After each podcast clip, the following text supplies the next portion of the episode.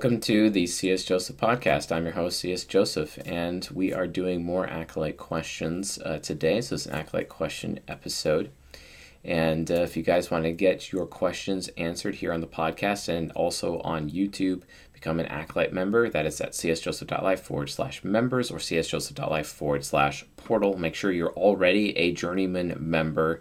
Uh, if you're not, go go there and become a journeyman member. Then just upgrade your account from Acolyte from there. If you have any questions about how to do that, or if you get lost, go ahead and send an email to open a ticket at support uh, with, with support at csjoseph.life. So just email support at csjoseph.life. You'll have a ticket open for you. All right. So today's question.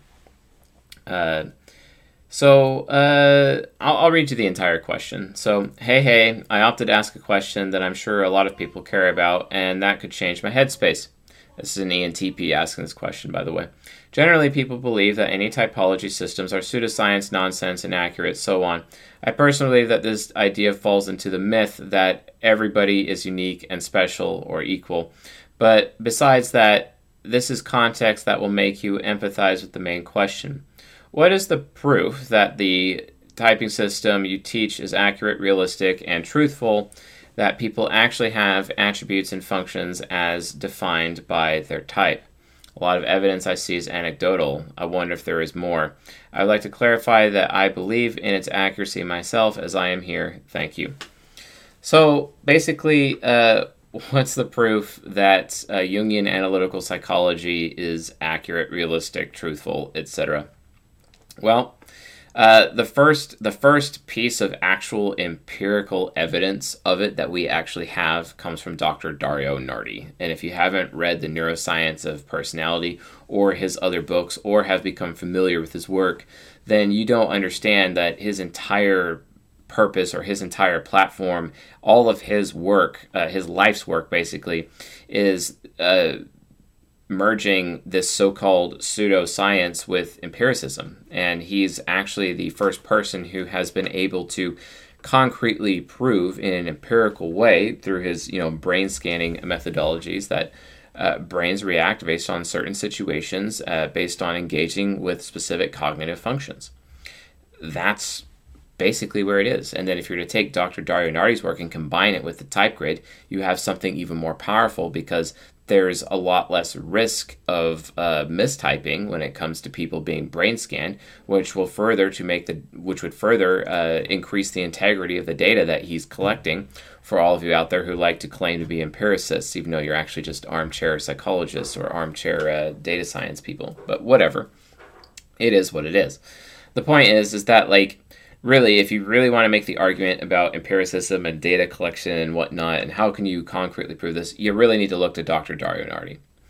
Uh, but outside of Dar- Dario, uh, you should probably consider also Plato and Plato's Republic, where he spoke about the temperaments. Like people from ancient times have been talking about uh, this form of psychology even since then. And then you have uh, Carl Jung, who made his observations. Uh, and then, like, I don't know, he became famous as a result, just like Freud did. But the thing, you know, if we if we're always like focusing on the how something is done and not the why, it's very easy to say something is pseudoscience when you're not really looking at the why. And the other thing is too is that to me, Jungian analytical psychology is completely self-evident. Of course, it is because I share a bunch of anecdotal evidence, and it's funny because most people assume anecdotal evidence is no evidence at all. You'd also you, you would often hear this from the empiricists who who claim that anecdotes is just another logical fallacy, but it's not. It really isn't, uh, and the reason why is is because, like for example, STPs out there, they they will not even change their own thinking uh, or even agree with somebody unless they actually concretely see that someone has benefited or has life experience relating to the claim that they're making. So we have to have anecdotal evidence around because the most alpha of the types, the STPs, uh, who usually used to be like warlords, you know, back in the day uh, when it was a very anarchical approach to society that we live in. Uh, in order to convince them, you would have to have actual life experience and anecdotal evidence to back up what you're saying. Otherwise, they would just completely dismiss you and potentially even kill you or cut off your head right then and there.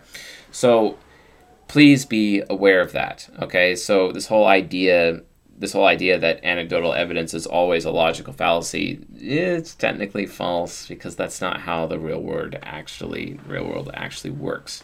So you might want to bring that up in your arguments to those little TE parents that are annoying you, Mr. ENTP question uh, asker, uh, because uh, they really don't know what they're talking. It's kind of like someone saying, well i can't i can't see god so god does must not exist. And it's like okay yeah here's the thing though.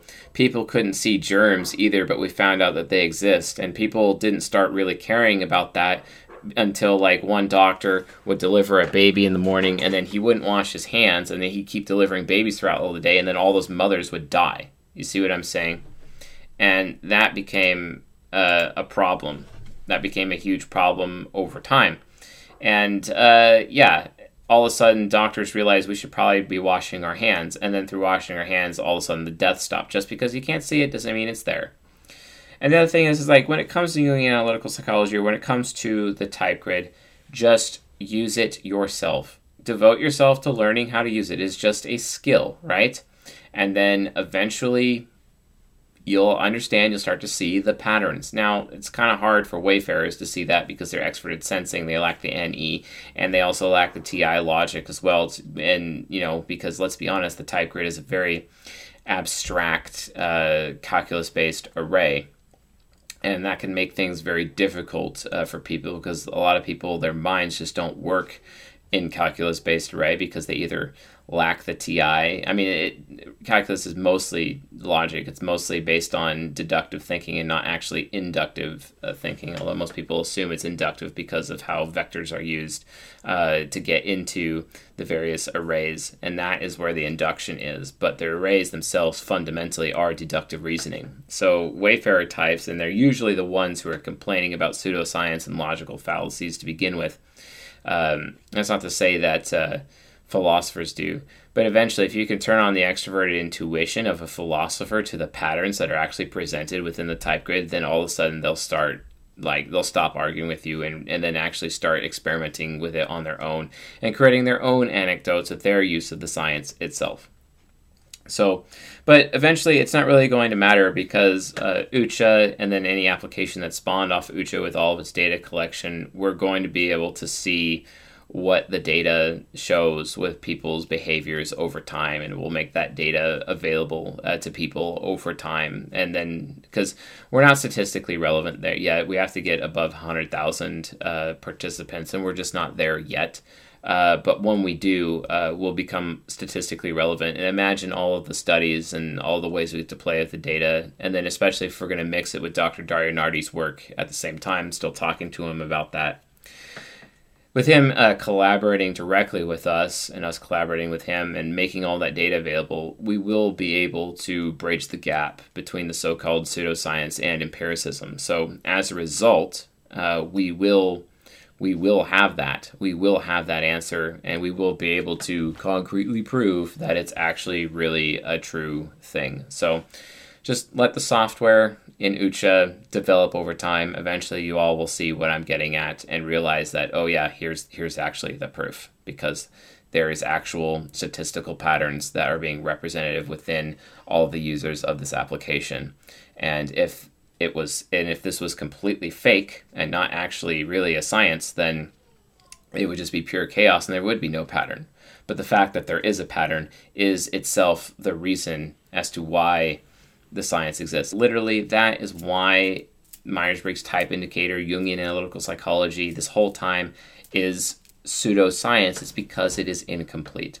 But I think between myself and Dr. Dario Nardi, him and I working together, I think we can finally complete the science. And uh, we'll be able to do that with UCHA and all of the participants of this uh, great community uh, to be able to get uh, those empirics and make them available to everyone. So, I very much look forward to that and will continue to work uh, to that end. So, anyway, hopefully that answers uh, your question. Uh, so, uh, thanks for watching and listening, folks, and uh, I'll see you guys tonight.